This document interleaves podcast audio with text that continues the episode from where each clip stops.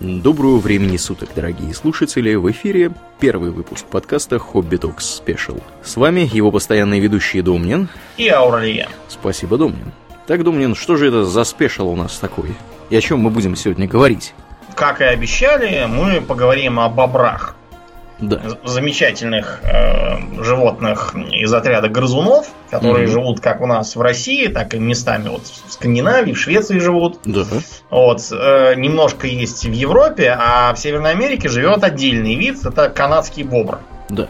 Причем он живет не только в Северной Америке, его завезли в Скандинавию э, в начале 20 да. века. Вот. И, у нас тоже в окрестностях Архангельская, да. Мурманская тоже сидит. Ну, он, собственно, да, и попер э, туда, в Карелию, этот бобр. Причем самое интересное, что э, бобры эти разные, потому и скрещиваться они друг с другом не могут. Да, раньше считалось, что это подвиды, но оказалось, что это совсем разные виды. Да, потому что у бобра, который европейский, он же евразийский бобер, у него 48 хромосом, а у канадского всего 40. То есть они на генетическом уровне разные. Совершенно разные. Кстати, ты знаешь, куда еще, кроме Северной Европы, затащили? В Аргентину? Да, на юг Аргентины почему-то. Да, что, он, что он там делает, непонятно. Я думаю, он, он там пушной зверь. Они на него охотятся. Ну, в. Аргентине в этой. Да. В принципе, Аргентина так по как бы по природе и шир широтам похожа на Канада. США, ну, да, да, ну, на да. Средний Запад, там всякие пампасы. Угу. Да, это да, это да. Так что да, он там, наверное, как дома. Ну, в общем, а, да, еще правильно говорить бобр. Бобр, да. Потому что бобер это все-таки это мех, так называют. Но на самом деле бобер это просто просторечие, которое было решено э, мех именовать отдельно. А ты знаешь, что еще бабр? Бабр? А что за бабр? Короче говоря, герб Иркутской области и города Иркутска видел? Там а какое-то непонятное животное тащит другое животное.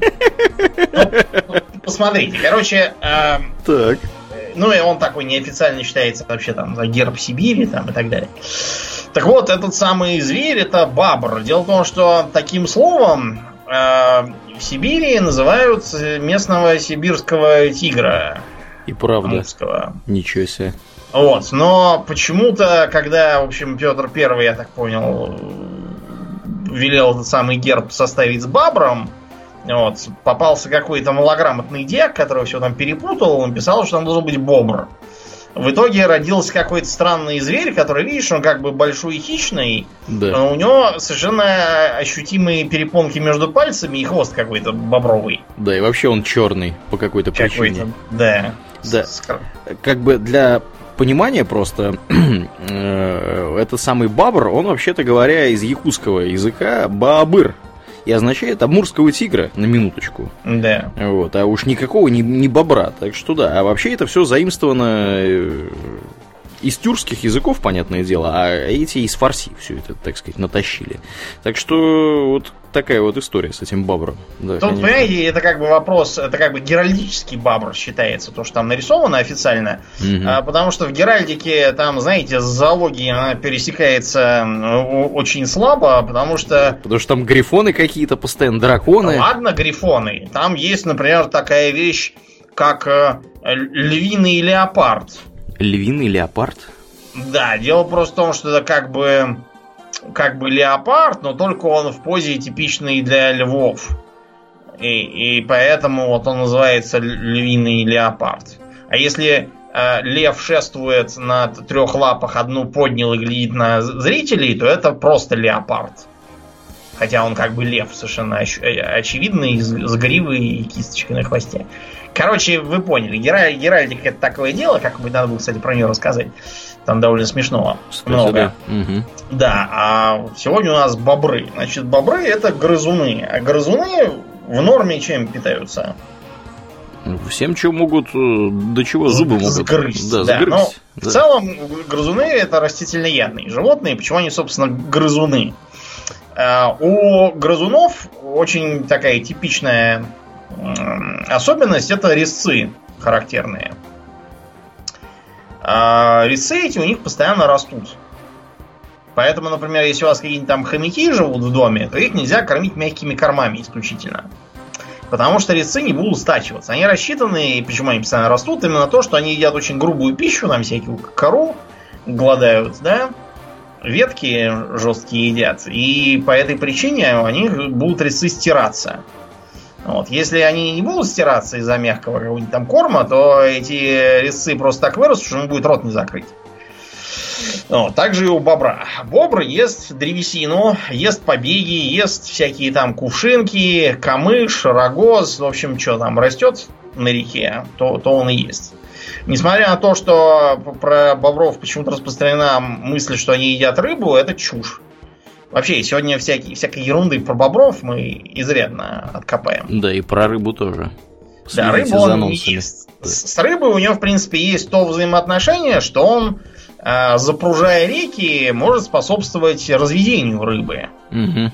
Вот, но это не в его интересах, это просто такой побочный эффект. Да, забегая вперед, Домнин, скажу еще так, что с рыбой его роднит то, что в Западной Европе в дремучие средневековые времена бобер, вообще говоря, считался рыбой, и его можно было есть в пост.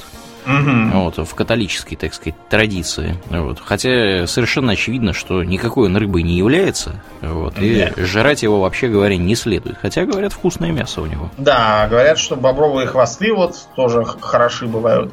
А другой крупный грызун, тоже похожий на бобра, только с длинными лапами, без такого хвоста. Капибара. Он живет в Южной Америке. Это самый крупный грызун, который да. сейчас существует. Так планете. вот, угу. Капибара тоже считалась за рыбу, хотя у нее ни да? хвоста, ничего.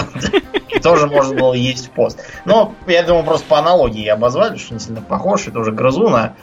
Жрать-то хочется там конкистадорам всяким, святым отцам да. в Новой Испании. Да, раз уж мы про конкистадоров и историю, давай немножко поговорим про вообще историю бобров и откуда они пошли есть.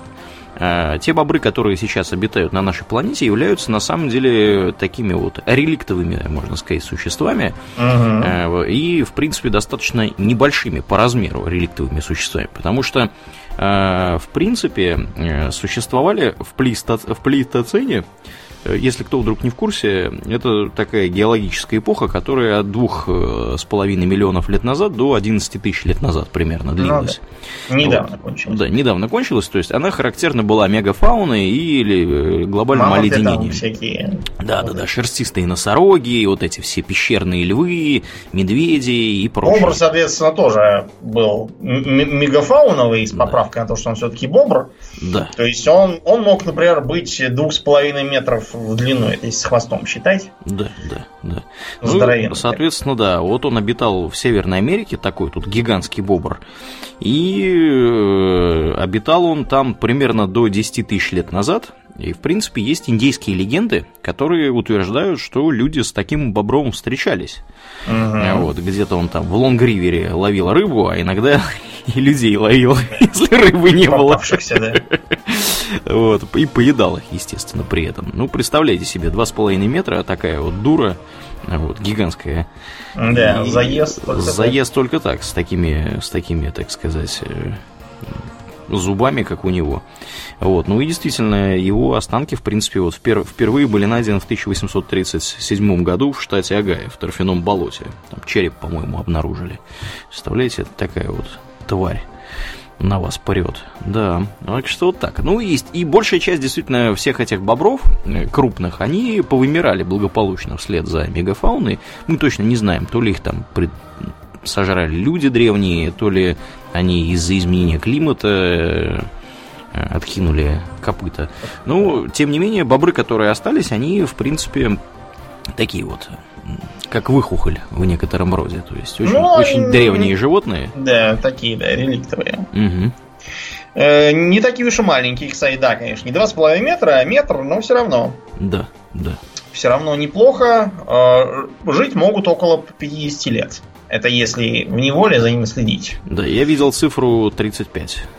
Ну, ну может и так. Я думаю, что просто разные. Один столько прожил, другой столько. В, в, обычно в дикой природе они живут в среднем лет 12-15. Да, причем, Самая да. частая угу. причина смерти задавила деревом. Задавила деревом? А, гры, да, ну, грыз дерево и задавила его. Да, у них профессиональная, как, как у лесорубов. Да, да, травма. А причем э, в среднем канадские бобры живут чуть-чуть подольше, чем европейские. Ну, в целом, да, вот от 10 до 17, там, но канадские от 9 до, до 19 я видел цифру, да.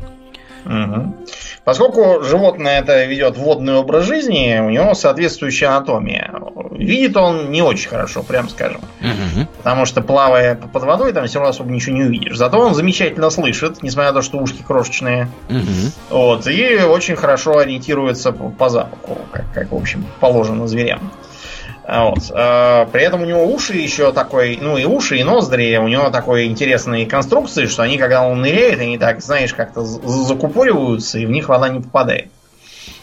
Благодаря тому, что у него вот такой вот есть приспособленность, а также тому, что у него очень большие относительно размера тела легкие и печень, угу. вот, он может э, минут 10, а то и 15 просидеть под водой, при этом не просто там сидя ничего не делая, а интенсивно плывя. Да, причем вот. проплыть он может почти километр при этом. Да, Шустрый благодаря бобер. своему, своей гидродинамической форме и замечательному мощному хвосту, который ему помогает угу. быстро плыть. Кстати, вопреки всем мифам, где там, знаете, в мультиках показывают, как бобры так хвостом пошлепывают по строящейся плотине там или хатке, да. чтобы глину разровнять, это чушь. Угу. Никакие бобры ничего подобного не делают. И они, правда, используют хвост не только для плавания, еще для двух очень важных дел. Первое дело это сигнал. Э, они ж хлопают плашмя по поверхности воды и ныряют. Все остальные бобры, заслышав такой сигнал, немедленно кидаются в воду и тоже ныряют. В случае опасности, естественно. Да, но это означает, что что-то вообще непонятное случилось. Бобры обычно не стремятся разобрать, какая там опасность, а сразу ныряют. У них такой инстинкт защитный, они в случае чего, так сказать, ныряй. Сваливай, да. Да. Keep calm and dive. А второе важное дело, если жарко, угу. летом, они опускают э, хвост в воду. Дело в том, что он пронизан достаточно густо и крупно кровеносными сосудами, и таким образом он их охлаждает в жару. Угу. Вот. Хотя вообще они стараются все-таки проводить время в воде в таких случаях. Или там в хатке. Да, причем от воды они дальше, чем на 200 метров, стараются, в принципе, не отходить. У них э, такой образ жизни водный. Ну да, они не очень, не, не очень быстро бегают, хотя вообще тягаться с бобром в рукопашную мы вам не советуем. Угу. Бобр может так тяпнуть, что потом вы будете долго лечиться. Да, у него такие зубища, конечно. И, и, и да. более того, не только зубища, у него еще есть и, и когти, да. когти. Хотя я так понимаю, что в принципе они не, не настолько агрессивные. Они скорее они сваливать агрессив... будут, чем будут да. биться с вами. Но если их там загнать там, или там, каких-нибудь детенышей напасть, а детеныши у них живут два-два с половиной года вместе с ними, поэтому, в общем, велик риск того, что э, мама это, бобр на вас накинется. Да, на вас накинется. И растерзает. Да. Очень просто даже, да. Вот. А если вы вдруг видите там, что в реке какой-то бобренок болтыхается, не надо его никуда забирать. Брать на ручки. Да. да. Он учится плавать, мать где-то там рядом плавает. Нет, не подходите к нему. Да. да, давай про то, как они размножаются, поговорим. Они, в принципе, да. моногамные, эти бобры. Да. Э, строят устойчивые семьи. Э, Причем, кстати, uh-huh. мамаша там доминирует в семье. Да, да, да. Она, в принципе, и более крупная, надо сказать. У них не очень развит половой диморфизм, так называемый, когда по-разному выглядят э, особи, да, мужского и женского uh-huh. пола. Но, тем не менее, самки обычно немножко крупнее у бобров. А, соответственно, детишек они заводят э, примерно в феврале, и через три месяца бобрята рождаются. Они, в принципе, уже видят все и покрыты шерстью. А, через несколько дней их уже начинают учить плавать. Из домика их мать выталкивает Выкидывает их на мороз. На мороз их выкидывает. Да, но они уже обычно там к маю, к июню уже становится достаточно тепло, и они могут самостоятельно начать что-нибудь грызть. Э, ну, по-моему, три месяца после рождения они еще пьют молоко. Ну и действительно, правильно ты сказал, они два года примерно живут э, с родителями. То есть обычно бобровая семья выглядит э, следующим образом. Это папа бобр, мама бобр и детишки этого года и следующего года, предыдущего, извините, года. А, то есть до 8 примерно особей.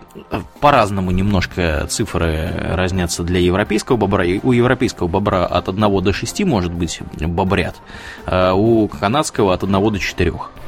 Э, соответственно, два поколения детей живет обычно с родителями. Ну и к концу второго года они обычно становятся половозрелыми и уходят из семьи э, в новые, так сказать, водоемы и начинают создавать свои семьи, собственно. Ну, вообще бобры живут большими колониями. Одиночные бобры не встречаются. Угу. Вот, они живут э, колониями, потому что у них такая коллективная, как правило, работа. Они строят домики коллективные, плотину тоже одного бобру. Это неподъемное дело. Вот. Где вообще они живут? А, да. Они любят реки, да, они могут э, селиться на прудах, угу. Вот, могут, да, на озерах, на э, таких заболоченных участках э, речного русла, но вот на настоящих болотах они стараются не селиться. Ну да. Потому что там нет деревьев и ничего будет есть. То есть вода вот. должна быть проточной, но при этом э, не очень быстрой. Да, и не очень глубокой. Не очень глубокой, да. Что касается ширины, то бобры, в принципе, при большой численности могут забацать там и до километра плотину. Да-да-да, ну рекорд э, на самом деле сейчас, по-моему, 850 метров где-то в Канаде, причем это канадские именно бобры, э, по-моему, 850 метров, и до этого было 700 метров, то есть у другой колонии такие вот э, размеры. Э, соответственно, европейские бобры просто, видимо, не имеют таких широких рек, которые можно перегораживать, и у них таких нету широких плотин. Да, ну, тем не менее, да, до километра бобры могут забацать плотину. Причем самое интересное с этими плотинами заключается в том, что, ну, раз уж мы про плотины, да, заговорили, давай да. расскажем, как они их строят. строят они их очень умно, и при этом, как бы мы не очень понимаем вообще, как они в принципе умудряются это сделать, потому что, ну, как бы понятно, что у них нет никакой проектной документации, они все это делают на уровне инстинктов. Да, причем опыты показывают, что бобр без, без всякого обучения это умеет делать с рождения. То есть даже если его выращивать сам с младенчества в искусственной среде, он все равно будет уметь строить плотины. Строить плотины. Ну и как он это делает? Сперва он э, ему нужно как, где, как перегородить э, так сказать, реку, да, или кусок водоема. При этом, если в реку угу. уже упало какое-то дерево, они будут использовать его. Да, именно его. Ну и, соответственно, сперва они втыкают палки такие вот вертикально, то есть что-то вроде такого опоры вот, такие. Да, опора Каркас. получаются. Потом они наваливают ветки, э, таким образом, чтобы они начали немножко перегораживать русло. И все это дело они скрепляют глиной. В итоге получается конструкция, которая может быть до нескольких метров в ширину у основания и до 1-2 метров в ширину у, так сказать, наверху. И э, плотины это обычно получается в принципе практически непроницаемо для воды. Иногда они делают слив, э, если нужно сделать э, этот слив где-то. И более того, э, эксперименты показывают, что они умеют на слух определять, что плотина где-то имеет структурный течь. дефект, да, то есть течь. То есть они туда сразу устремляются и эту течь заделывают. Они, в принципе, достаточно достаточно много времени проводят э, за заделыванием своих этих плотин и, в принципе, наблюдают за ними. То есть плотины у них в подавляющем большинстве случаев находятся в работоспособном состоянии все время. Вот. Причем проводились эксперименты на предмет того, что э, какие-то хитрые там экспериментаторы трубу прокладывали внизу. Там, там было интересно. Угу. Я про это читал уже давно, еще маленьким был. Да. Значит, первый эксперимент был такой. Они подсунули трубу под плотину, чтобы посмотреть, что будет.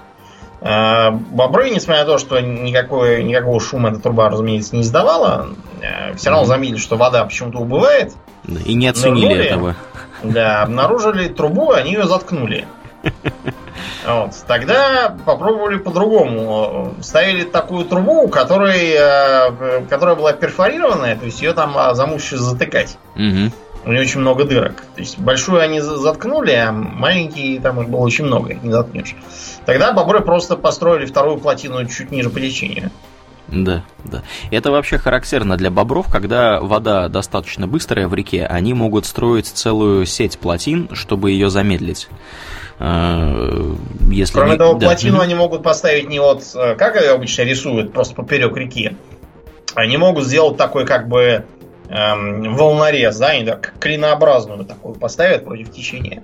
Да. Как они это делают, непонятно. То есть, откуда они знают, что оно должно быть устроено таким образом, никто не знает. Более того, обычно над плотиной, если это достаточно такое вот популярное для бобров место, над плотиной работает сразу несколько семей в несколько смен. То есть, сперва приходят там одни бобры, что-то поделают и уходят спать, потом приходят другие, и у них получается скоординировать их усилия таким образом, что плотина получается прям вот великолепно работающий. Э, и мы не понимаем, как они, как они умудряются это все сделать. А вот. А давай про домики поговорим. А вообще, да. нет, про домики, перед тем, как про домики говорить, вообще, для чего им плотины нужны? Давай Плотина расскажем. нужна, чтобы создать пруд. Да. А пруд им нужен для того, чтобы э, так сказать, там растительность была э, такая, которую они любят. То есть они, поскольку питаются корой деревьев, камышом, да. да, всякой травой, которая растет как э, по берегам, так и в самой воде, они не любят, когда вода слишком быстро течет. Поэтому они стараются ее запрудить. И более того, плотину есть еще второй важный фактор. Если река может обмелеть во время, там, я не знаю, какой-нибудь засухи летом, или, да. или летом, э, понятное дело, у бобров хатки устроена таким образом, что выход всегда в воду у них происходит. Поэтому для них важно поддерживать уровень воды в реке примерно на одном и том же уровне, чтобы выход не был открыт. Потому что если вода спадет и выход будет э, доступен для хищников, ничего хорошего не будет да, из этого. просто пролезть. Есть еще один, кстати, момент, который угу. тоже требует э, определенного уровня воды. Они делают каналы. Угу. Да, дело просто в том, что они, перемещаясь взад-вперед э, год за годом за едой, они протаптывают такой желобок. Желобок заполняется водой, и они, значит, по этой воде сгрызенные там чурбаки, всякие полинья пропихивают к пруду, чтобы далеко не ходить. Да, да. Очень удобно. Э, бобры невероятно быстро разбираются с деревьями. Э, какую-нибудь там осинку 5-сантиметровую они могут за 5 минут повалить и распатронить. А дерево диаметром, например, 40 сантиметров достаточно за ночь, так сказать, бобру. Одной ночи достаточно одному бобру, чтобы это дерево, во-первых, повалить, во-вторых, э, обгрызть у него все ветки, в-третьих, разгрызть его. Ну, в общем, короче, фактически бобр может избавиться от дерева за сутки. Угу. Вот, э, работает невероятно быстро. Причем э, механизм э, работы его э, зубов выглядит следующим образом. Он подходит к дереву, э, значит, верхними резцами цепляется за дерево, а нижними резцами начинает как пилой вот так вот влево-вправо быстро шевелить, причем делает это, по-моему, 5 или 6 таких вот э, пилящих движений в секунду. То есть он пилит фактически дерево. И действительно очень быстро может повалить дерево. Это, в общем, не уникальный для бобров механизм. Так делают многие животные, чья жизнедеятельность завязана на работу зубами. Например, пиранья. Да? У нее пил... Дело, что у пираньи пилообразные зубы, такими, знаешь, э, как бы треугольничками такими. Mm-hmm. Вот, и нижняя челюсть немного выдается вперед. Они вцепляются, они так э, влево-вправо челюстью начинают двигать быстро-быстро и вырывают куски, как mm-hmm. пилой. Да. Ну ладно, давай про хатки. Э, раз уж мы заговорили про Вообще, хатки. Вообще, да. как mm-hmm. бы, если есть возможность не делать никакие хатки, то бобры их делать не будут. Они вместо этого выруют нору специальную, в которую вход находится, да, под водой, а сама жил, жилые помещения норы, они выше уровня воды. Угу. На 10 примерно 20 сантиметров. Похоже, знаете, на что? На иглу, да? То да. есть вход в иглу, он всегда ниже уровня снега, как, как нора такая, специально, чтобы воздух теплый не ходил. А у них, да, это чтобы не забирали всякие ненужные хищники, такой вот шлюз получается. Угу.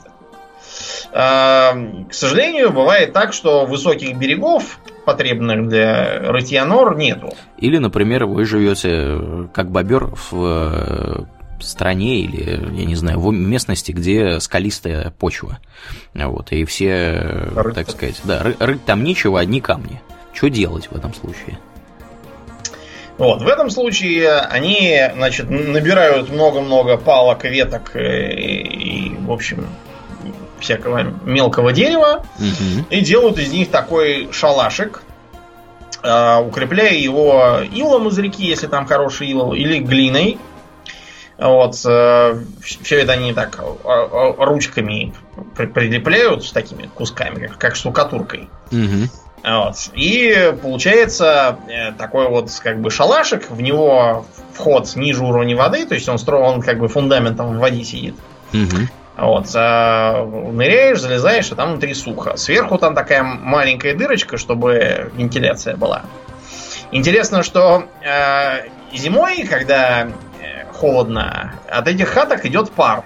Мгм. И так можно понять, что они обитаемы, в принципе. Да, как, как про это обычно говорят, бобр печку топит. Есть такое выражение. На самом деле, как бы тут речь не в том, что он печку топит, они просто едят. А когда они едят, они согреваются. И от них начинает валить пар. Ну, естественно, на морозе пар изо рта Да. валит. Ну вот он как бы бобров. выходит, выходит из этой самой из хатки. Да, поэтому бобры, кстати говоря, очень чистоплотные. Они никогда не гадят у себя в хатке. У них там Да. всегда порядок и чистота. И если им нужно в туалет, они просто выходят из, из домика из своего. Да. Причем, если у них есть возможность, как Домнин сказал, сделать нору, нора будет иметь несколько выходов. 4 или 5 конечно. выходов разных, э, чтобы в случае опасности можно было свалить из этой норы. Вот. В хатке обычно выходов чуть меньше, но тем не менее тоже, я так понимаю, более одного. Да, да, потому что мало ли что там случится. Мгм. А, чтобы, когда река замерзнет, не оказалось так, что не выплыть из этой хатки, вот, они стараются там такой делать п- противо, противообледенительную такую конструкцию. Мгм.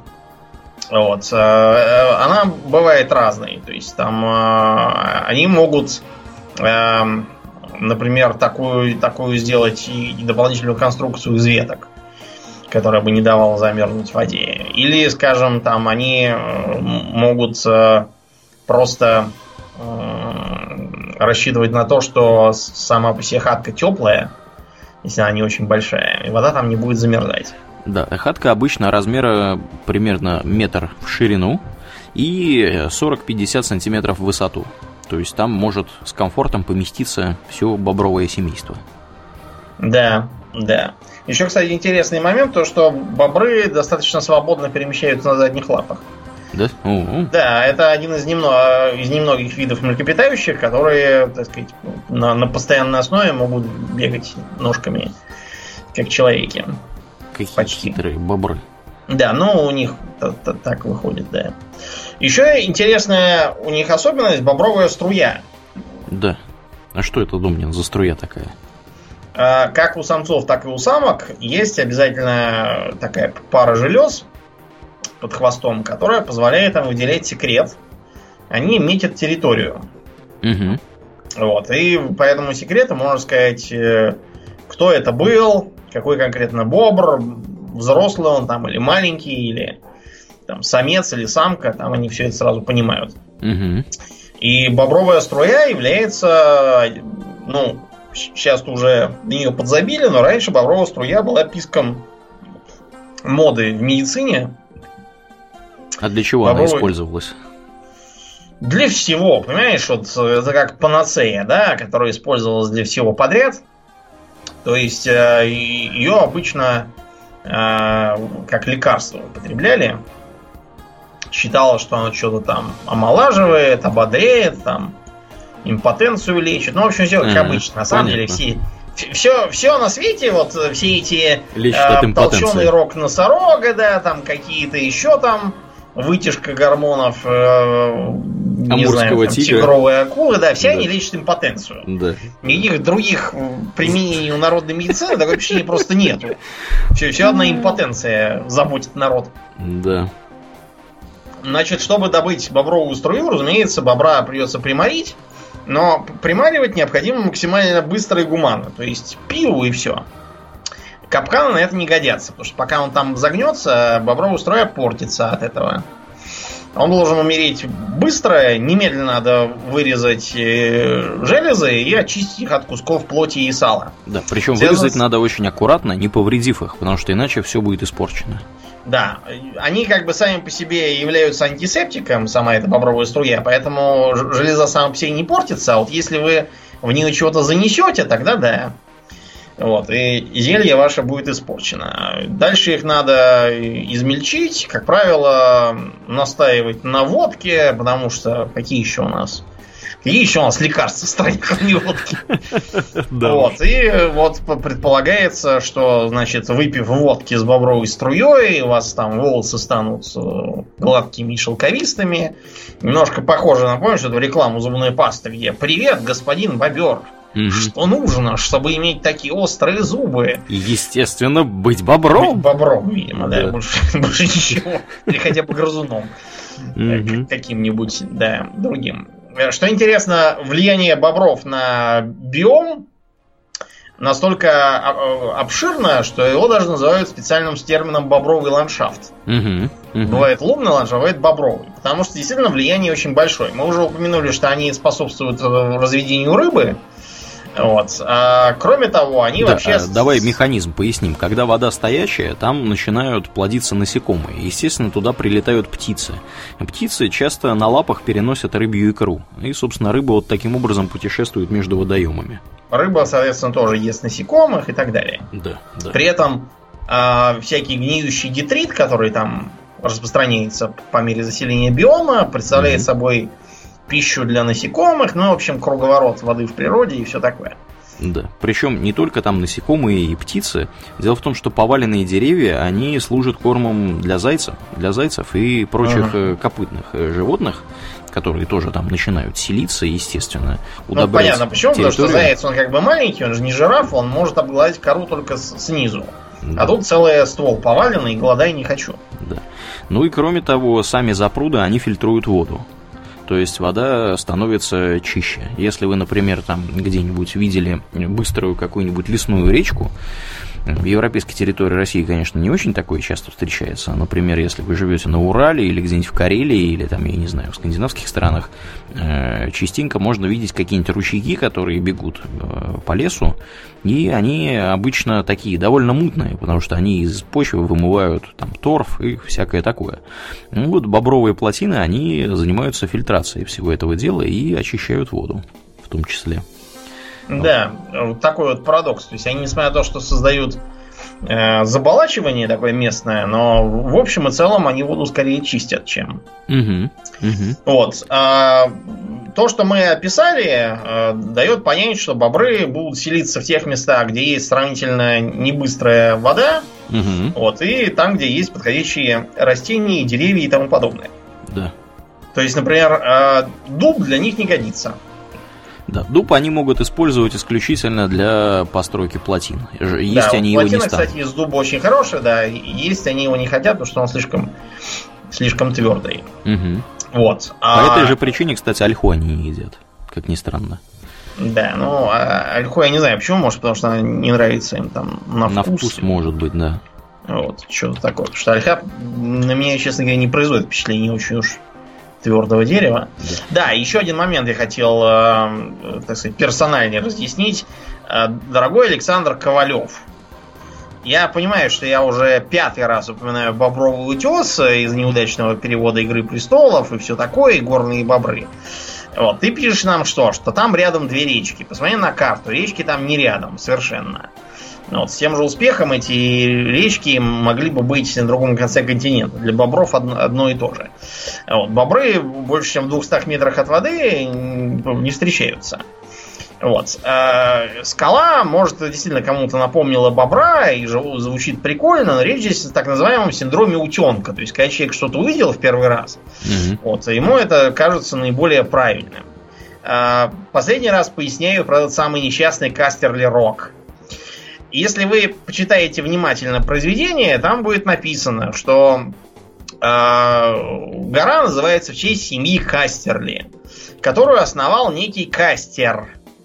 Вот. И никаких отсылок к бобрам там нет. Более того, слово кастор является бобром только по латыни.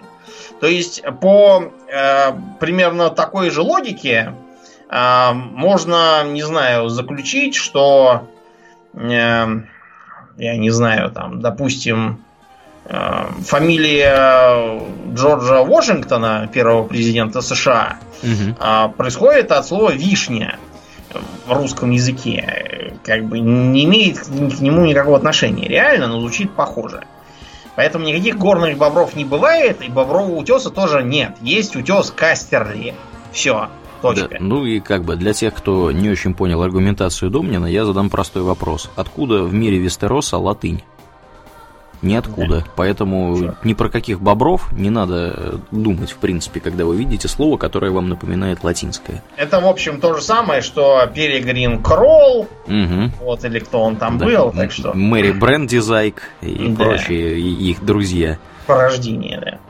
Да. Вот. А, что еще интересно в бобрах? А, интересно, что зимой они большую часть времени проводят в спячке. Но спячка у них не такая плотная, как, допустим, у медведя. Угу. Потому что медведь, если он встал, то значит, он встал. И он пойдет шататься, почему называют шатуном. Да. Это будет отравлять существование всем остальным. Всем окружающим, кому да. встретится. Который, да, ему попадется. Да. Вот. Значит, это что касается бобров как таковых. А вот э, отношение бобров с людьми. Погоди, перед тем, как мы mm-hmm. перейдем, давай скажем, что бобры, помимо того, что они зимой имеют тенденцию спать, много, они еще и запасают древесину на зиму. И запасают они ее под водой. То есть они закидывают э, растения, там иногда целые деревья, иногда ветки э, под воду, каким-то образом там их закрепляют, втыкают их в землю, я не знаю, или еще что-нибудь заваливают куда-нибудь под крутые берега затаскивают, чтобы они там болтались, потому что древесина имеет нехорошую ну, тенденцию всплывать. Берег, да. да. Вот. И у них фактически есть запас э, на зиму примерно до, до конца зимы у них есть запас древесины, которую они едят, когда им становится голодно. И все это происходит, э, собственно, подо льдом. Им не надо никуда даже выходить. Вот, так что да. Ну, давай, да, переходим к отношению с людьми.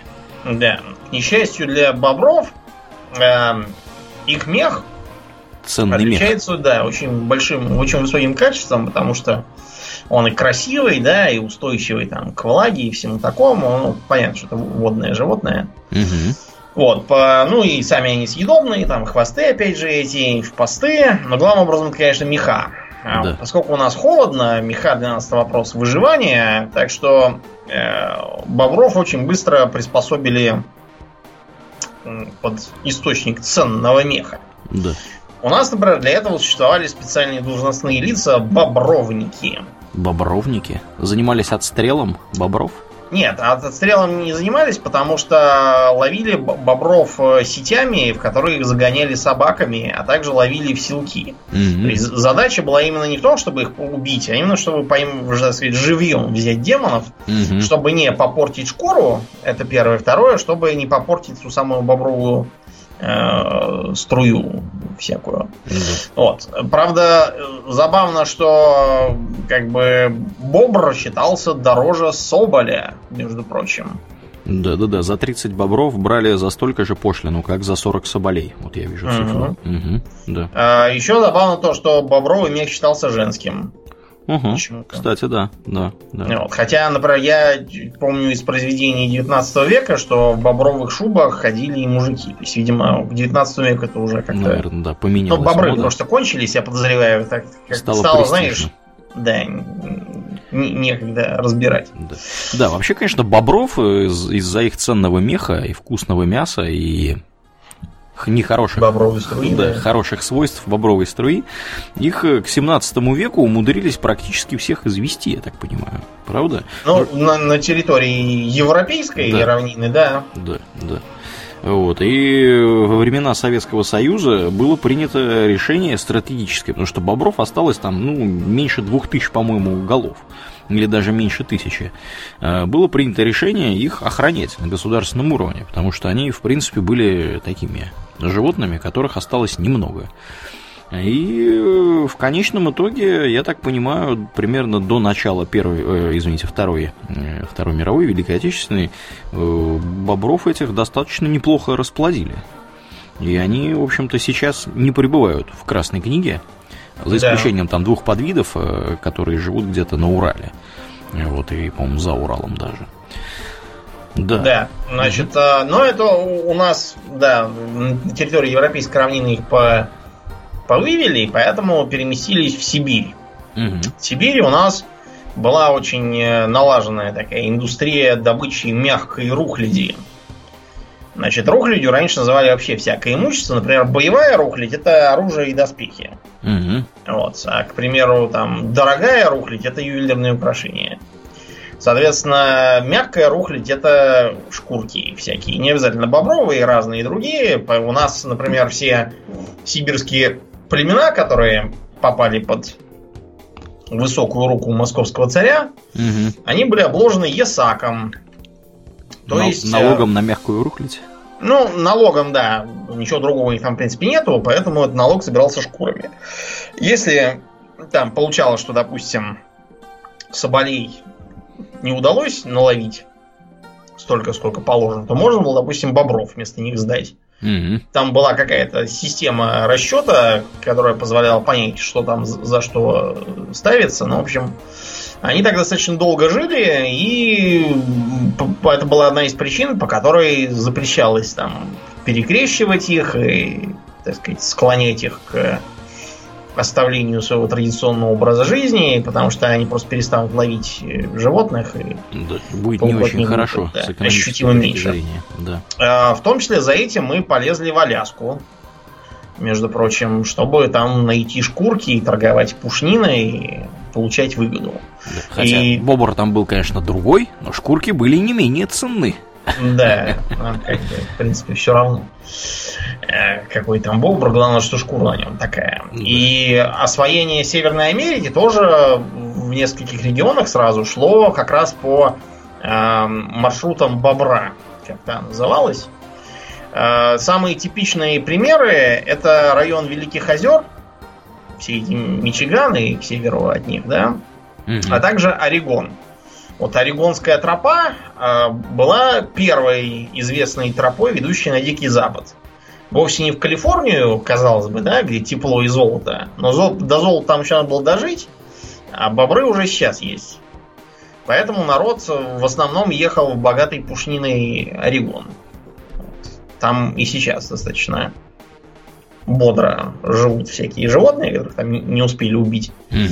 Вот, можно всяких, всяких заповедников на них посмотреть. А на территории современной Канады и местами там США современных происходила даже целая череда конфликтов э, в историографии, известная как Бобровые войны. Бобровые войны. Когда слышишь название Бобровые войны, невольно всплывает в голове такое, знаешь, картина такая, бобры на плотине, значит, одни бобры на одной плотине, другие бобры на другой плотине, они такие Ну смотрят друг на друга. они в касках там Да. такие, в обвесах там, с винтовками. Да-да-да, там готовится команда чужую плотину уже, так Штурмовать. сказать, штурмовать, да, ее там разбирать на запчасти, там боевые пловцы э, точат зубы об сосну какую-нибудь, я не знаю.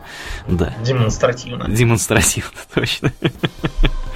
Да, ну на самом деле воевали тут не бобры, но бобры были, да, одной, одной из причин конфликта. На самом деле причин там было много, и они более глубоки, чем просто бобры. Мгм. А, конфликт шел между индейцами, главным образом Лигой иракезов, Мгм. вот, которых вышибли из региона современного Англии алганкины. Вот те самые, которые там Нью-Йорк продали за, за всякую ерунду. Да.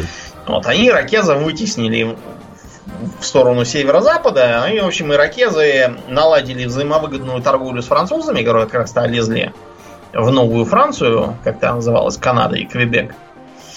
Вот. А что делают э, бледнолицые, когда привозят что-нибудь меняться? Они привозят оружие. Они привозят как томагавки, топорики, потому что томагавк тогда у них уже был, но он был такой дубинкой скорее. Мгм. Вот. А именно в топорик его по формату перевели европейцы. У них так это называлось торговый топор. Торговый Специ- топор. Да, специально производился, чтобы его впаривать индейцам. Вот, Домнин, годы идут, а ничего не меняется. Европейцы до сих пор продают топоры. Не такие, Ну конечно, да, топоры, но оружие он там. оружие продают всем. арабам. Да, арабам Да, основном, точно. саудитам. Так вот, ну и огнестрельное оружие тоже. Все это обменивалось на шкурки, во многом бобровые. Значит, почему это так? Казалось бы, в Европе вроде не так-то холодно во Франции. Мгм. И прям такой необходимости всем увешаться мехами нету. А вот э, потому что потому из э, бобрового меха можно не обязательно делать э, всякие шубы, а можно из него делать шляпы. Валять шерсть, Ага. войлоки там, всякие фетр, велюр. Вот, и делать шляпы. У меня, например, шляпа сваленная, по-моему, из кроличьего пуха. Ух ты. Ничего Да. себе. На- наверное, не, не знаю. Точно. Факт то, что она как бы из Чехии, поэтому там считается, что в Чехии в основном делают из кроличьего пуха шляпы. Вот. А эти шляпы делали из бобрового пуха, считалось очень козырно, богато, потому что это э, как бы 17 век, а вот 17 век это все вот эти вот, э, как рисуют американских первопоселенцев в таких, знаете, широкополых шляпах Мгм. с высокой тулей Мгм. как у инквизиторов. Вот эти вот шляпы как раз сделались из такого, из такого вот войлока. Да, и бобры пошли на войлок. Соответственно, для индейцев все очень просто. Больше бобров, больше пушек. Больше пушек, значит, больше территории. Мы, мы круче живем. Больше Сейчас бобров. всех будем терроризировать, да. Больше бобров можем э, наловить, потому что расширяем свой контроль Мгм. над бобровыми угодьями. Вот. Ну и вообще жизнь становится веселее для нас. Там товарообман, огненную воду увезут в промышленных масштабах. Мгм. Вот, можно употреблять. Так что иракезы моментально милитаризовались и стали просто всех окружающих гасить. Вот. Без Одними затей. из, да, одними из тех, кого они погасили, были магикане. А в этом вот можно там почитать в книжке «Последний из магикан», Мгм. вот, у Фенимора нашего Купера. Сейчас там, конечно, довольно архаичный язык сегодняшним меркам, но читать можно. Вот. Последние из Магикан, они именно потому последние, что иракезы там их всех поубили. Вот. К- к- Кого, кого, Кого нашли. нашли. Да, Да, да. кто не успел убежать. Вот. Ну, они стали расширяться дальше. Э, те Претендовали иракезы на то, чтобы стать монополистами в торговле с французскими колонистами. Вот, таким образом, всех остальных просто поставив подчиненное себе положение, чтобы, если у кого-то и были ружья, то только потому, что иракезы их им продали там или отдали в обмен за какие-то услуги там или за подчинение. Ну, в общем, они хотели стать гегемонами. Мгм. Вот. все это активно раздувалось самими колонизаторами, поскольку помимо французов там еще были англичане, еще к югу, которые тоже на все претендовали. Вот. И, а, и, и шведы, кстати, тоже подъехали. Кстати, шведы тоже там изрядно наловили и торговали бобров. Мгм. Между прочим, про это, про это я даже что-то читал от как какого-то шведского ученого. Да, мы когда рассказывали про историю индийских войн, вообще упоминали про это в, пред- в одном из предыдущих Да, выпусков. про индийцев Северной Америки, да. Да. Ну, в общем, там разгорелась кровавая баня. Мгм. Вот, многие племена. Вот, например, там было такое племя Майами. Как Майами? где, где современные Майами и где Великие озера. Да, да. Ну, в общем, вы поняли, что Майами, они решили, что пора драпать, и желательно чем дальше, тем лучше. Да уж. Черт с ними, с ними бобрами, пропадите вы с ними пропадом. Да, да. Своя шкура дороже, чем бобровая. Да, короче, в общем, да, вы поняли, там баня была будь здоров, она сильно ослабила все племена, да, ну и в итоге там бледнолицые все, всех их подчинили, кого-то истребили, кого-то выгнали. Да, вот такой вот был э, важный эпизод. На самом деле войны закончились не столько потому, что племена были обескровлены, сколько потому, что из-за передобычи и насыщения рынка просто упала цена среднего бобра. Мгм. Вот. Из-за этого же, кстати, э, к 19 веку у наших начали появляться серьезнейшие сомнения в целесообразности колонизации Аляски и ее дальнейшего удержания. Поскольку цены упали, доходность упала, о том, что там какое-то золото есть, а потом еще и нефть будет, это как бы знать бы, где упадешь, Мгм. соломки бы подстелил, а мы-то ничего не знали, поэтому продали э, Аляску вместе с, с бобрами американцам за сумму меньшую, чем стоил э, Нью-Йоркский городской суд здание.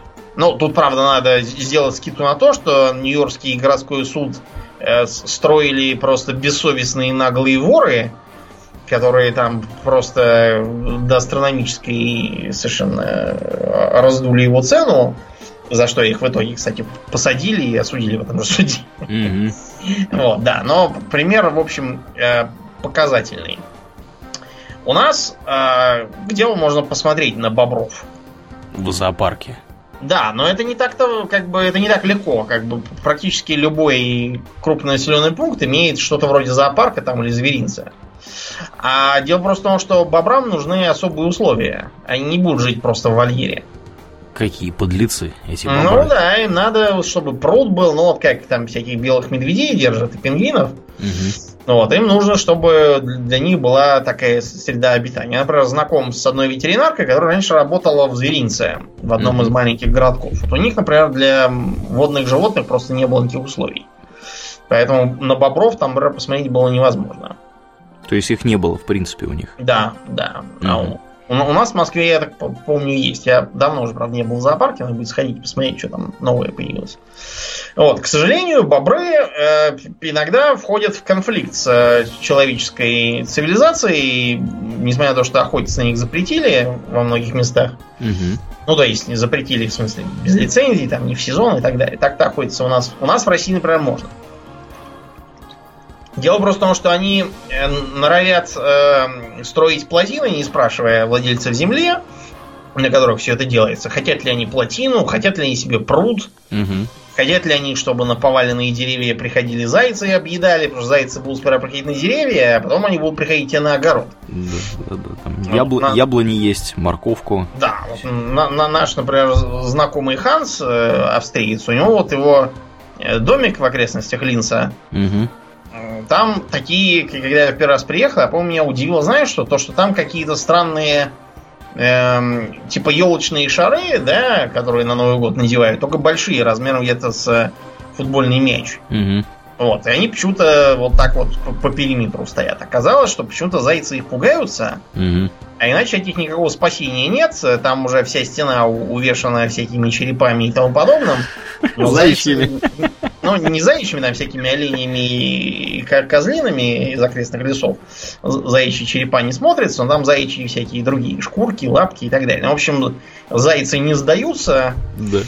Продолжают лезть так, к нему в огород. Да, только так их удалось отпугнуть. Так вот, бобры тоже, они там грызут деревья, там им как бы наплевать, что этого яблоню посадили, яблоки хотите с нее есть.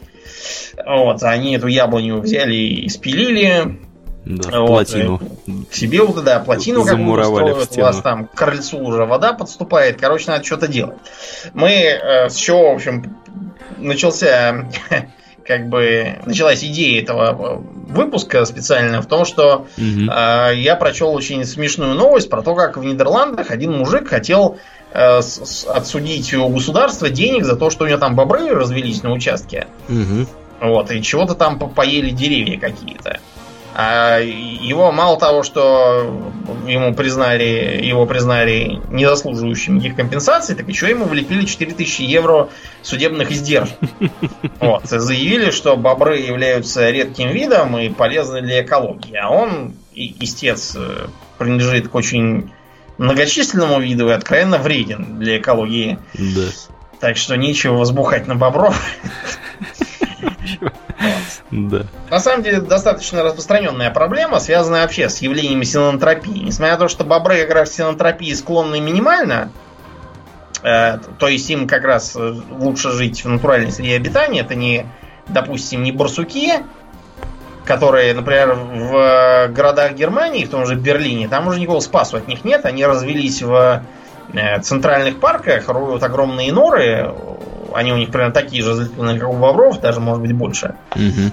То и, разумеется, совершенно наплевательски относятся к тому, что там всякие проводка лежит, трубы всякие и тому подобное. Все это разрушается барсуками, и понятно, что с ними делать. Да, еноты тоже любят такими заниматься. Еноты, вещами. например, в США вообще почти поголовно переселились в города, воруют там еду из магазинов. Э, в интернете можете найти огромное количество видео, где там какая-нибудь мамка енотиха с, с, как бы с енотятами с такими, значит, она подбегает там где-нибудь э, севшим на пикник там шашлыки жарить людям, так, и енотятам так говорит, типа, посидите тут, подбегает, выхватывает там чуть ли не из рук шашлык и убегает. Шашлыком. Да. Ну, до такого бобры, конечно, не доходят, но все равно проблема такая стоит. То есть нужно смотреть за тем, что там происходит. Иногда бывает так, что бобров даже да, не то что разрешают, а даже предписывают вот, а отстреливать, э, потому что их численность начинает совершенно выплескиваться за все Разумные числа, да, да, да. да. А, давай про Айдаха расскажем, как бобров там сбрасывали с парашютом. Да, да, да, с, с парашютом действительно сбрасывали. Да. Ну, в общем, в штате Айдаха в начале 40-х годов э, была проблема. Бобры начали э, запруживать с, слишком да, много территорий, на которые претендовали люди. Бобров было решено, вместо того, чтобы их там истреблять, их было решено переселить. Э, Причем переселить... Депортация бобров. Да, бобровая депортация осуществлялась в какие-то малодоступные районы, куда невозможно было попасть колесной техникой. А сами понимаете, бобра, ну, как бы на руках носить удовольствие еще то. Вот, поэтому... Да, точно. Поэтому в 48 году э, там такой был, э, я так понимаю, бывший военный Элма Хеттер, и он решил бобров перебрасывать с парашютом. Как это все выглядело? В общем, ловили они этих бобров, Начали они на самом деле с одного бобра. Э, поймали этого бобра, окрестили его э, Джеронима. Да. Почему Джеронима? Дело просто в том, что в американском э, был такой индийский вождь Джеронимо. И про него был снят старый вестерн, угу. где, значит, Джеронимо, спасаясь там от бледнолицых, он прыгает в реку с большого с обрыва с какого-то и кричит свое имя качестве боевого клича. Так вот, этот самый фильм показывали американским десантникам. Перед тем, как их отправить в Нормандию или куда-то. И они впечатлились. Им так понравился Джеронимо, что они, значит, когда прыгали, тоже стали орать Джеронимо. Вот, и таким образом Джеронимо ассоциируется теперь с воздушным десантом. Да. Ну и с бобром, который с бобром. на парашюте выбрасывался. В общем, этого бобра они над ним издевались как могли. Они сажали его в деревянный ящик, прицепляли к этому ящику парашют и выбрасывали его из самолета на заранее подготовленное поле. И так несколько раз они делали, ну, видимо, чтобы протестировать систему. Понятно, не убьется ли он Да, не убьется ли бобер. В общем, я так понял, что... Да, причем, как бы ящик у них там был такого свойства, что когда он на землю э, стукался, он открывался. Вот. И Джеронима на радостях уже такой, знаешь, потирая лапы, норовил убежать. Его опять хватали сажали снова в этот ящик и опять сбрасывали с парашюта. Вообще я не знаю, что он там натерпелся, этот несчастный Джеронима, но факт тот, что отработали они систему сброски бобров, и подобным образом э, на парашютах высадили 75 бобров в какой-то там заповедник. Вот. И не только высадили эти 75 бобров, они еще и видео про это сняли. Вот. Кино, которое в 2015 году только в каком-то архиве всплыло. То есть про эту историю все уже успели забыть благополучно. Вот, невероятно потешно выглядит, как там эти бобры в ящиках сидят вот, и сбрасываются с парашютами. Бобры-десантники. Вот, да, что, да. Такие. Да, бобр животное знаковое, поэтому вот в Канаде он на монетке в 5 центов изображен. Угу. Вот, мы уже сказали, что у нас есть этот, этот самый странный бабр, который как бы как, как чел медведосвин, только, только бобр. Тигробобр. Тигробобр, да. У нас, например, есть город Бобров, такой. А Бобруйск, Домнин, Бобруйск. Бобруйск, ну да, Бобруйск, он все-таки в, Белару, в этой самой, в Беларуси, да, но он, там, там есть две статуи Бобров красивые, там, значит, э, мраморная, извините, не мрамор, бронзовая статуя, где Бобр сидит на э, скамейке такой, в костюме такой, в жилетке. Солидный. Да, солидный Бобр. Вот. Есть у нас, например, э, такое э, в Тульской области город Донской. Так. Вот, у Донского на гербе как раз два бобра, которые куда-то смотрят, как-то озираются через плечо. Они вдвоем держат кирку, на которой стоит корона. Если честно, бобры на этой гербе больше похожи на Чипа и Дейла без одежды. Кстати, да. А не на бобров. Вот у города Бобров собственно, у него там натуральный, да, какой-то черный бобр на зеленом угу. холме сидит. То же самое в городе Беверн. Это неподалеку от датской границы. И есть такой, и там тоже очень похожий герб, тоже черный бобр на зеленом поле. Вот. Так что, да, бобры это весьма известный, почтенный такой геральдический символ. Mm-hmm. Многие, да, от, от бобра горды свой город называть. Да, бобры они такие. Ну что, и Да. на этой оптимистической ноте будем мы Прощаемся с бобрами. прощаться с бобрами. Э, Это был специальный выпуск э, подкаста Хобби Ток Спешл. Первый и не последний. Как вы уже успели, я думаю, догадаться сами. Э, Мы будем продолжать эту практику и еще про кого-нибудь вам расскажем интересного. А на сегодня все. Я напоминаю, что с вами, как и обычно, были постоянные ведущие этого подкаста Домнин. И Аурлиен. Спасибо, Домнин. Всего хорошего, друзья. Пока.